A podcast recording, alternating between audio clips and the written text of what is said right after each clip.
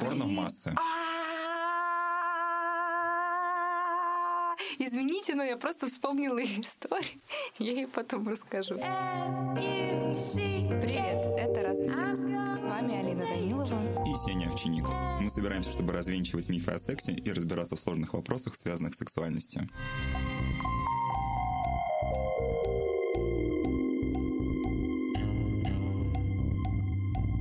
У нас в гостях организатор фестиваля Motherland и автор телеграм-канала «Сказки на ночь» Лиза Бифель. Лиза, привет. Привет. С Лизой мы поговорим про то, зачем нам нужны секс-рассказы, если есть порно. Лиза, у нас есть первый блок вопросов про тебя как про автора, потому что я сразу скажу, что когда нам пришла идея сделать выпуск э, про секс-рассказы, мы столкнулись с очень большой проблемой того, что люди не пишут секс-рассказы под своим именем вообще, не оставляют никаких реальных контактов, и найти реального существующего живого автора секс-рассказов который готов поговорить, который готов поговорить, просто невозможно. Поэтому мы очень рады, что ты пришла. Я тоже рада, и я, кстати, удивлена слышать, что нельзя найти такого человека, потому что я, например, никогда этого не скрывала. Более того, все мои друзья знают, что я это делаю вся тусовка, скажем так, тоже знает, что я это делаю, и поэтому бывают ситуации, когда я прихожу на концерт своих друзей, и ко мне подбегают какие-нибудь девочки и говорят, ой, а можно с тобой сфоткаться? Мы читаем твой телеграм-канал. И я потом вспоминаю свой последний рассказ, где написано, типа, и мы в клубе, и я трогаю тебя за попку, и, и такая думаю, господи, а этим девочкам 14 или 15. Ну, это фан-база. Да, да, очень хорошая фан-база. Вырастут на моих рассказах, не знаю, что с ними будет. Смотри, если ты пишешь э, секс-рассказы, наверное, ты их читаешь. Ты... Слух кому-то? Нет, ну вообще для, для себя. О, да, чужие я читаю. У меня бывает иногда такое, что я думаю, интересно, что же пишут другие, как они это пишут. Я захожу на какой-нибудь сайт. Я не знаю, есть ли в наше время нормальные сайты, но есть какие-то блоги или что-то типа того, форумы, скорее, это такое слово из прошлого. Вот. И там очень много странных рассказов, ужасных совершенно. Я делаю скриншоты, отправляю своим друзьям, которые иногда говорят, ну, зачем ты пишешь свои рассказы? Я отправляю, говорю, лучше я буду писать, чем будут писать они, потому что это ужасно. Блин, вот... Я поддержу. А, да, потому что ты открываешь какой-нибудь, я не знаю, Sexy Tales или... Это не, далеко не самое худшее, что, что ты можешь там? найти в Рунете, поверь. Да, да. Так потому что это единственное, что я смогла читать, когда я вообще гуглила гуглила что-то по теме секс-рассказа. Там, понимаешь? понимаешь, условно еще есть хорошие рассказы. Ну, прямо они есть. А есть... Э, ну, там совсем Я не хочу просто произносить да? как бы название этих сайтов. Нет, произнеси, произнеси. Давай, давай сделаем им рекламу. Почему нет? Так, это явно не та информация, которой я хотел делиться в этом подкасте. А, так, я помню, был какой-то, э, по-моему, sefan.ru. Ой, кстати, я сегодня туда заходила. Да. Так, да. и что там было? Ну, там тоже периодически, как бы, если очень сильно покопаться, можно найти что-то хорошее. Среднее, окей, среднее. Вот, но в какой-то момент ты, конечно, находишь рассказы, которые состоят примерно на 80% из обсценной лексики, которая при этом написана с кучей ошибок, и ты такой думаешь, блин, ну это же кто-то пишет. Как давно ты начала читать секс-рассказы? Ну, учитывая, что мне не 14, то достаточно давно. Началось все с того, что мне начали сниться эротические сны. Вообще у меня очень интересная история со снами. Мне снятся какие-то безумные совершенно космические сны с сюжетами. Я всегда все помню, и чаще всего я просыпаюсь и сразу же записываю и кому-то отправляю, чтобы рассказать, какой трэш творится у меня в голове. А иногда я это записываю, выкладываю в Инстаграм, потому что там есть отдельная рубрика у меня, ее очень любят, любят читать, что мне снится. И вот иногда мне снятся эротические истории, а, там тоже есть невероятные сюжеты про какие-то замки, про секс с сатаной. Ну, это, кстати, очень... Вау. Это избитый сюжет. Я потом загуглила, выяснилось, что многие женщины видели во сне секс с сатаной, думали, что это на самом деле их сжигали на кострах. Слава богу, на меня не было покушений. То есть мимо проползти по разбитому стеклу, чтобы отдаться самому дьяволу, очень глубокий культурный бэкграунд получается, да? Да, да, это правда, да. Вот, то есть очень много мифов действительно основано на неких видениях женщин, которые на самом деле были просто эротическими снами. Вот, и мне снятся такие сны, иногда я их записываю, иногда я кому-нибудь отправляю. У меня очень много друзей-мальчиков, иногда я тестирую эти сны на них без какого-то подката, без какого-то намерения. У меня есть прекрасный молодой человек, он тоже знает про эти сны, ему я первому про это рассказываю, говорю, представляешь? И потом такая, нет, там же секс с сатаной не буду рассказывать.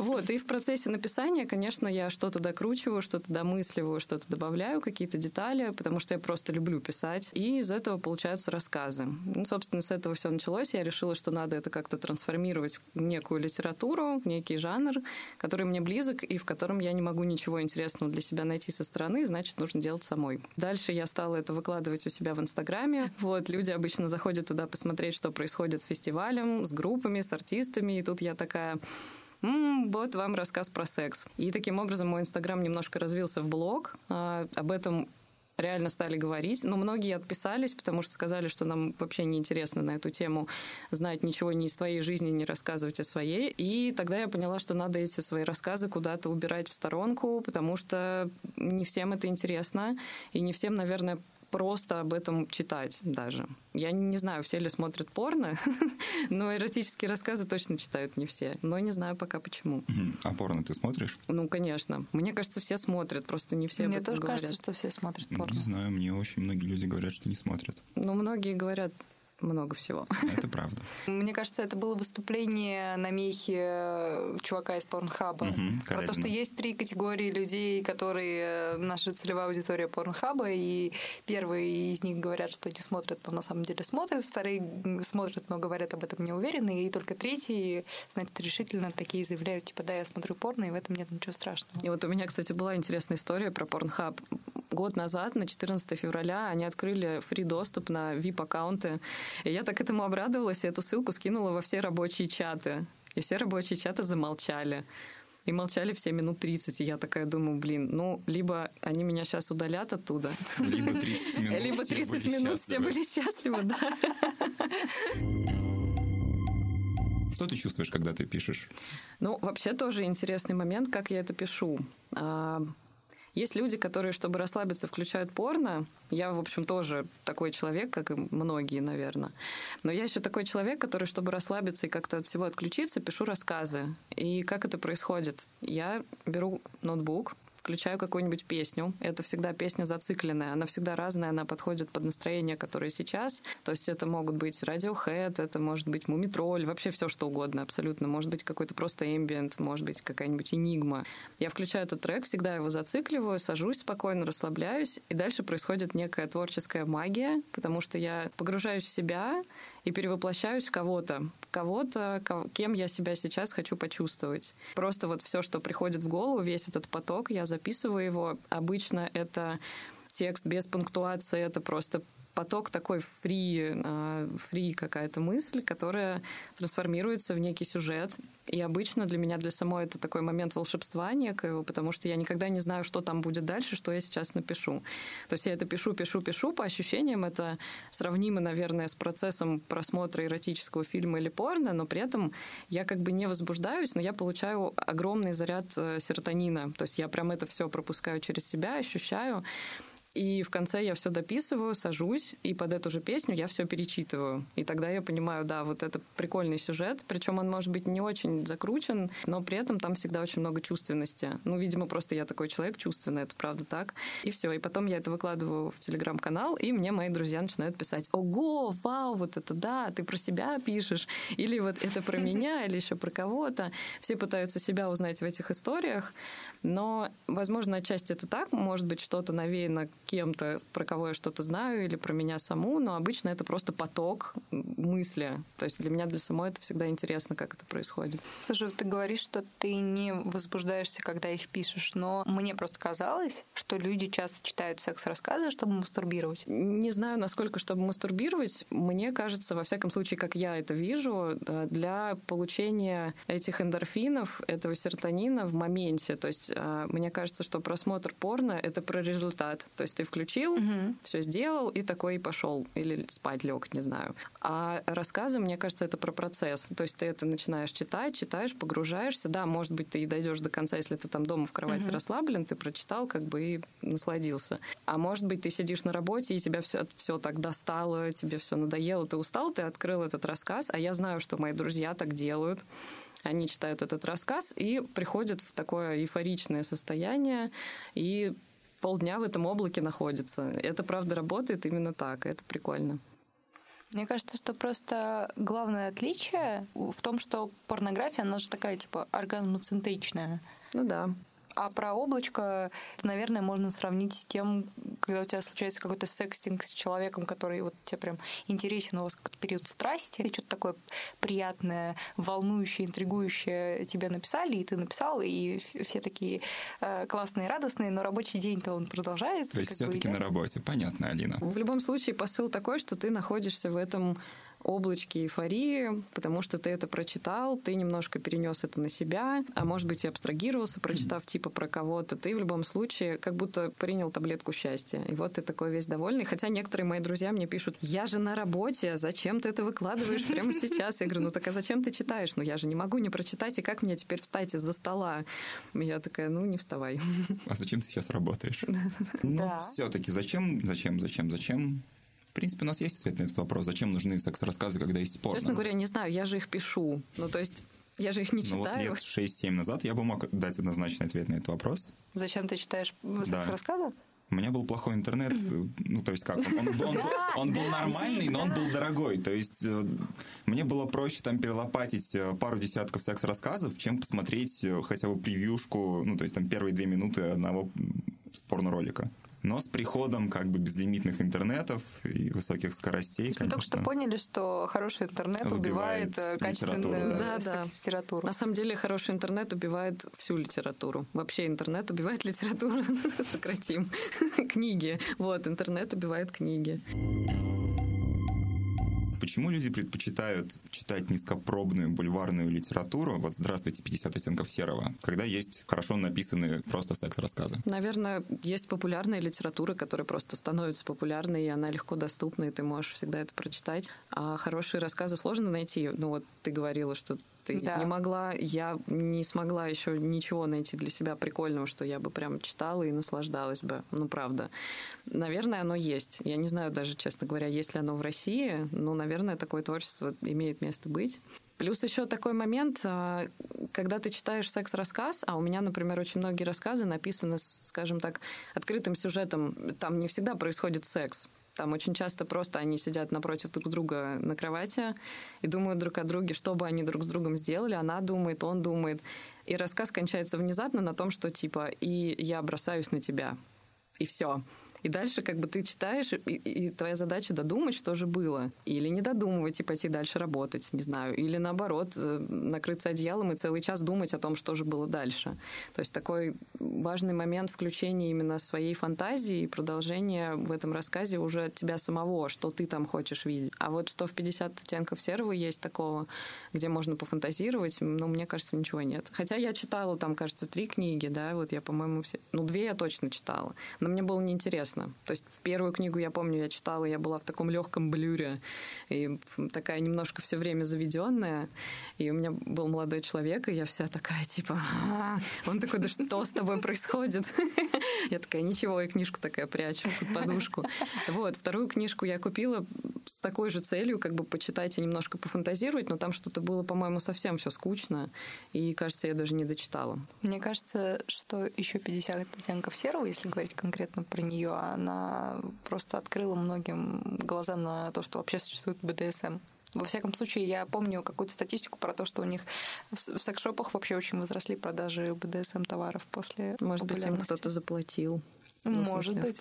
По-моему, они и свои выпустили какую-то линейку секс-товаров. Брендированные 50 оттенков серого. Может быть, это просто такая история первая, которая вдруг так открыто стала доступна всем, и все поняли, что это можно читать. Я просто помню, у меня все друзья чуть с ума не сошли, там, подружки, с этой книги, что вау, это так круто. Просто как будто бы всем разрешили вдруг посмотреть, наверное, какой-то эротический фильм по Первому каналу вечером после вечернего Урганта. И все такие, о, мы пойдем смотреть. Ну, какое-то такое ощущение просто чего-то доступного, поэтому поэтому оно и За что не будут шеймить. Ну, как бы да, вроде что все это в делают. норму. Ну да. Угу. Я просто вспоминаю, у меня была история, когда я еще жил в Подмосковье, и я как-то вот поздно вечером, где около 10, сажусь в электричку максимально задолбанный.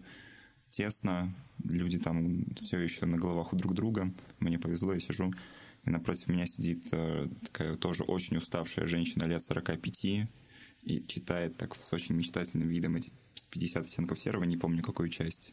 И это было очень мило.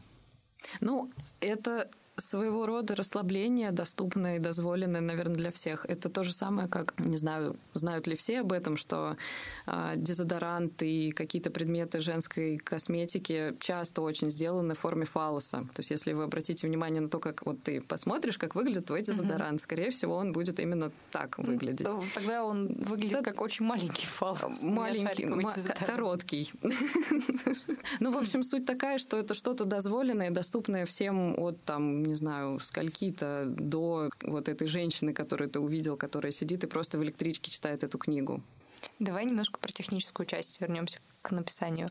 Как писать о чувствах, эмоциях и переживаниях другого пола? Это что-то связанное с артистизмом, наверное. Когда актер снимается в фильме, он перевоплощается в роль настолько, что он становится персонажем. Угу. Вот тут такая же история. Вот как я и говорила, я сажусь, выключаю мозг, включаю чувственность и перевоплощаюсь в кого-то. То есть я могу не обязательно быть девочкой в этот момент или женщиной, я могу стать мальчиком, мальчиком геем, кем угодно. То есть то, что есть настроение, то и выливается в рассказ. И у меня много рассказов есть от лица мужчин, мальчиков, причем они совершенно с разными сюжетами. И это просто включается в голове. И, кстати, точно так же эротические сны. Я там не всегда девочка. То есть я, я вообще не всегда участвую в процессе. Это бывает очень по-разному.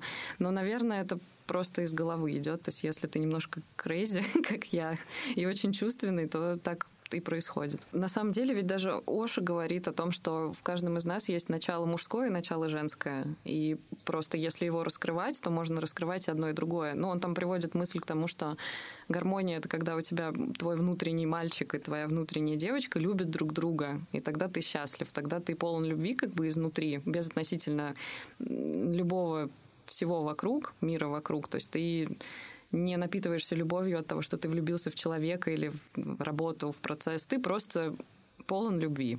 Вот.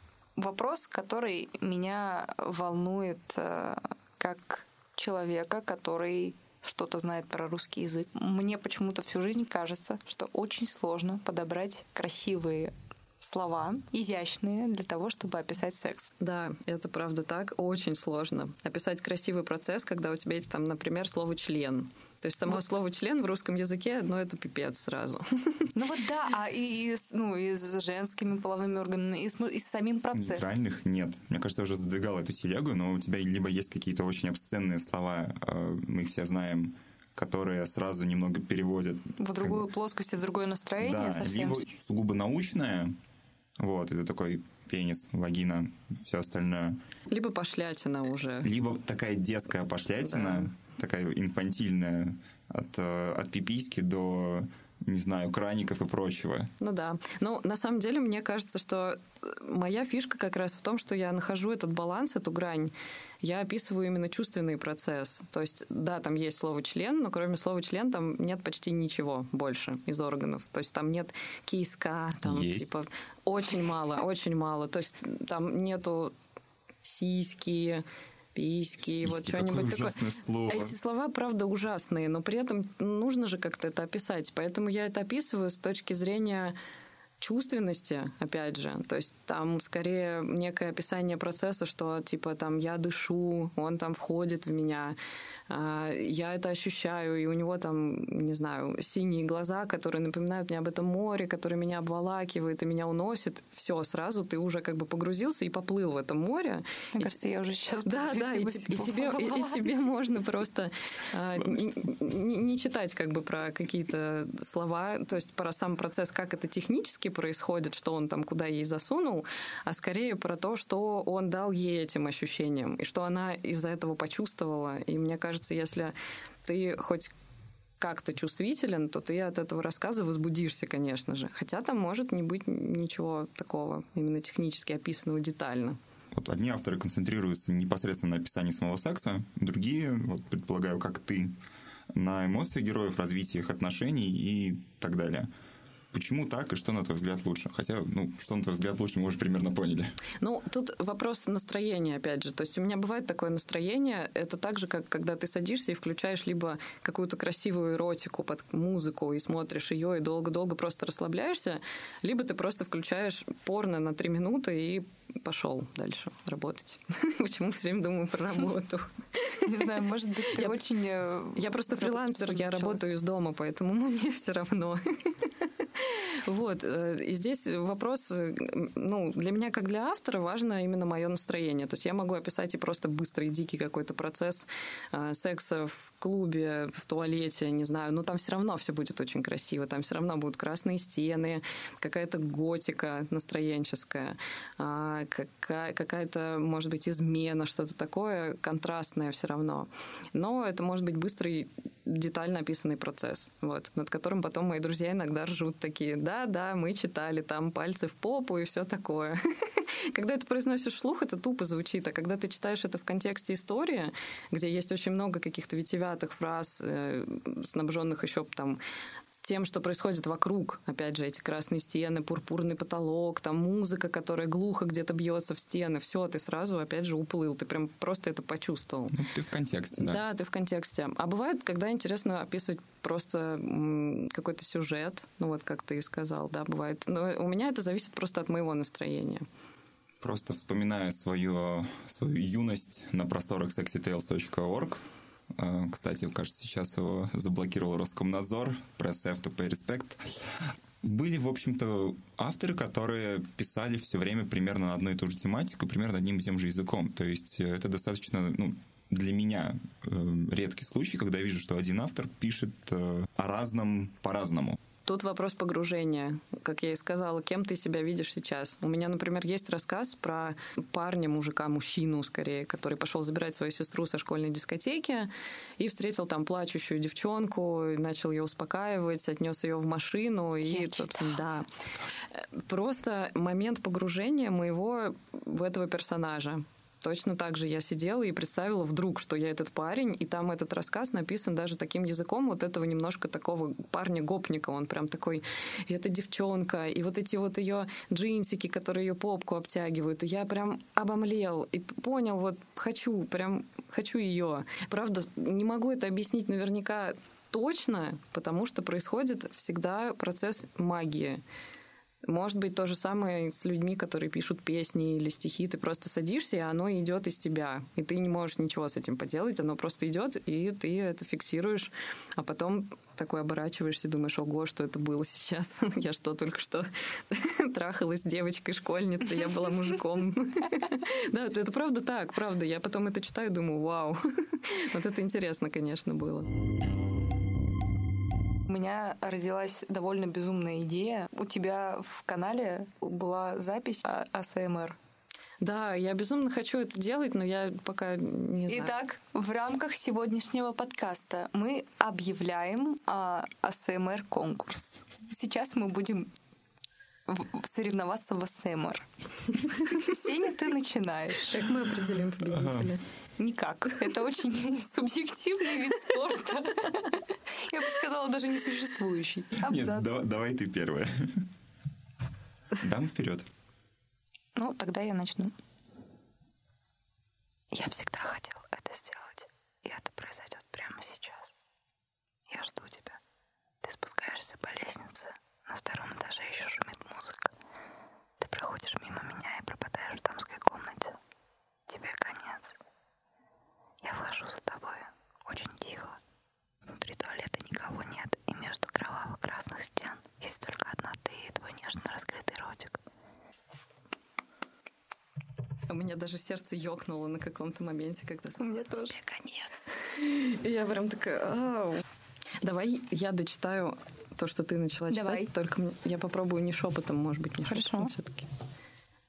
Ты гордо вздергиваешь свой красивый нос и смотришь себе в глаза. О да, ты так любишь себя. Посмотри еще. И тут ты в зеркале видишь меня. Я стою прямо за тобой, прислонившись к стене, чуть вальяжно растекшись по ней. В полуголодном, но сосредоточенном взгляде хищника твоя фигура из двух плывущих сплетается в одну. Ты распахиваешь глаза — и в ту же секунду, не давая тебе ни шанса на побег, я оказываюсь возле тебя. А ты разворачиваешься ко мне, и я прижимаю тебя к раковине. Ну вот, не шепотом. А, тем временем я вспомнил, почему я перестал читать секс-рассказы. Почему? Я расстегиваю твои джинсы и ныряю в трусики. Боже, да ты мокрая. Моя рука ласкает тебя, ты дергаешься в последний раз, но, утопая в своем желании, вдруг раскрываешь мне ножки, и пальцами я хожу внутри тебя и начинаю ласкать. Ты выгибаешься и больше не сопротивляешься мне. Ты моя. Вау, круто! Это круто было! Сеня, ты молодец. Класс! У Все. меня такие потные ладошки, чтобы вы знали. На этом все. Не забывайте подписываться на наш подкаст на любой удобной вам платформе, а если вы слушаете нас в iTunes, то обязательно ставьте нам оценки. Это помогает другим людям узнать о нас. Не бойтесь своих желаний и не забывайте о контрацепции. У нас есть бот для обратной связи, который называется секси постинг, и поэтому нам постоянно пишут всякие арабы, турки и Да, да. И с он- предложениями чего-то. И он, он как бы автоматически настроен при адресации в рабочий чат, поэтому э, я обожаю фразу про то, что этот подкаст дарит уникальную возможность реально в 3 часа ночи получить сообщение с предложением секса или секс-старт, старт, секс, вот что-нибудь такое, или какие-нибудь арабскую вязь. Что интересно, а дикпики нам пока не скидывали. Не скидывали ведь? Маша скидывали. Мне кажется, это уже не в тренде. Мне давно не скидывали. Или я старая уже, не знаю. Просто мне никогда в жизни не скидывали дикпики. Сеня? Я тоже. Да, мне скидывали, но давно. Что, запускаем дикпик челлендж А, в подкасте? Это Вова, я же надеюсь, что мы уже пишемся, да? Правда? Все, это отлично. Поехали.